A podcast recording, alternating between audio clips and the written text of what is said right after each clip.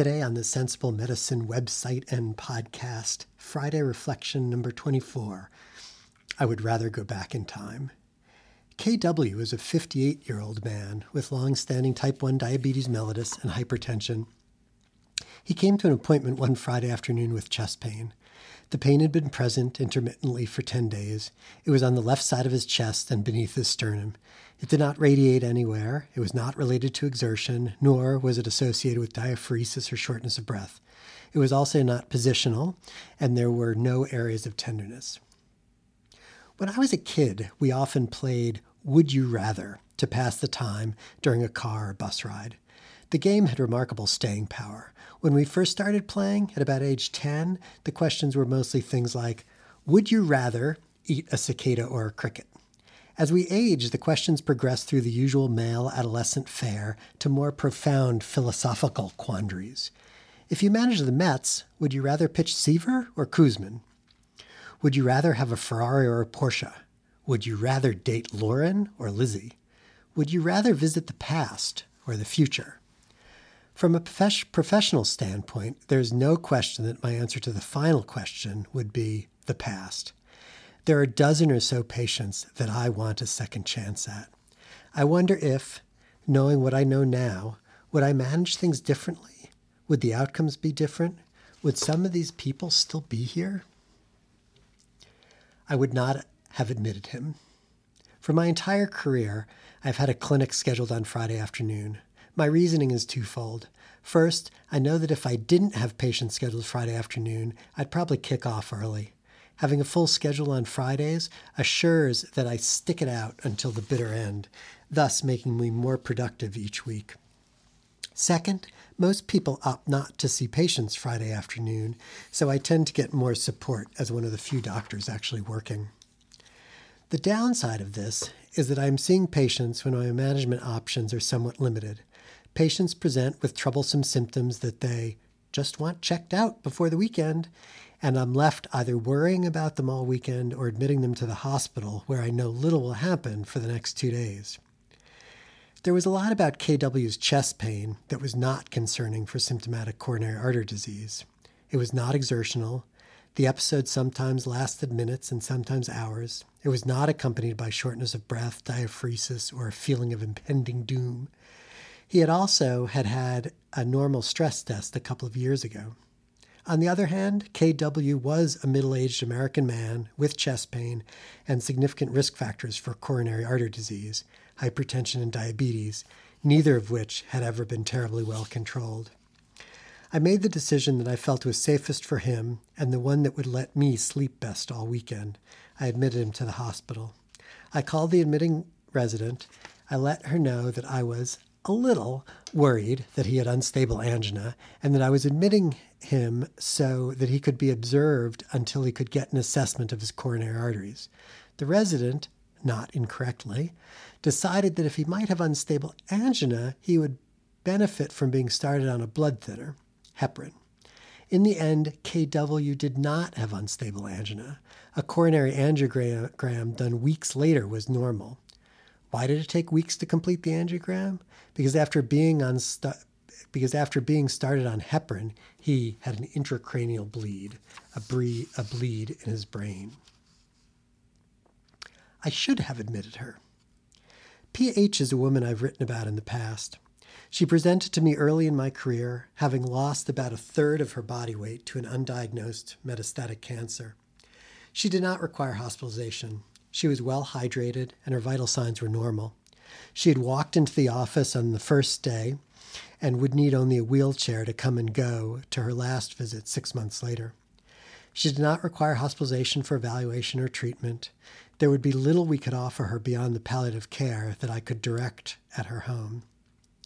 I managed her evaluation and her care while she remained an outpatient. By the time she died, this management had included intravenous fluids, pain medications, antiemetics, and seizure medications.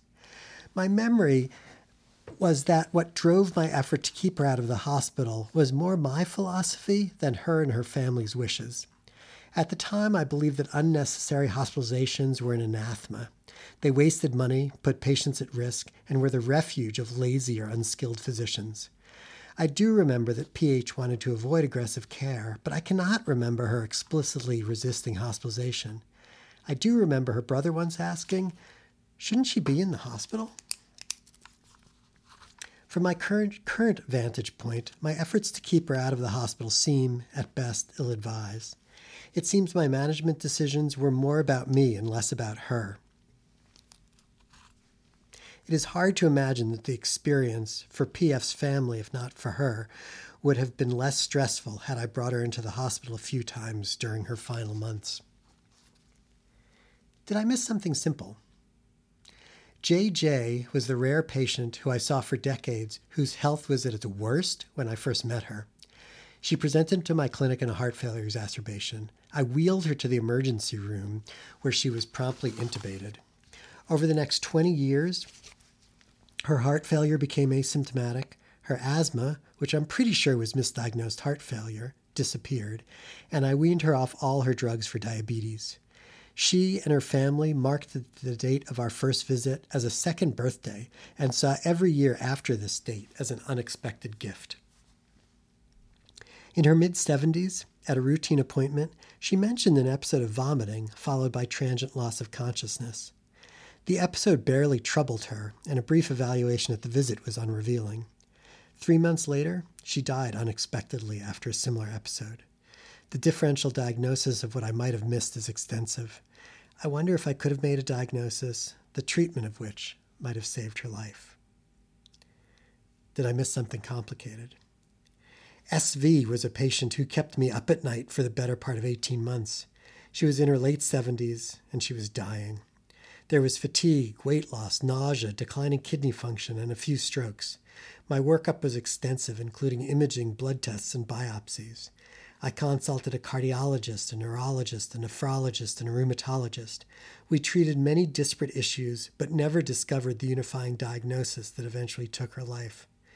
Knowing what I know now, and having the diagnostic tools that now exist, could I have saved her? Could I have convinced her to get treated? TP was 80 years old when I diagnosed her with breast cancer. Long before we met, she had decided that she would never have a second mammogram. I did not set out to find a tumor. I discovered a breast mass when she came to see me with shingles. You might be thinking, how can you be sad that you did not convince an 80 year old with cancer to be treated, especially when this woman did not want to be treated? Well, First, 80 years old is not the same in every person. Everyone who met TP assumed she was at least 15 years younger than she was. Because she had no intention of getting treatment, she declined biopsy or, evalu- or evaluation of her cancer. I knew nothing about the biology of the cancer or the extent of the disease when I discovered it. Over the next five years, this vibrant woman declined in the most unpleasant and traumatic ways. I have to think that treatment could have made her life better, if not longer.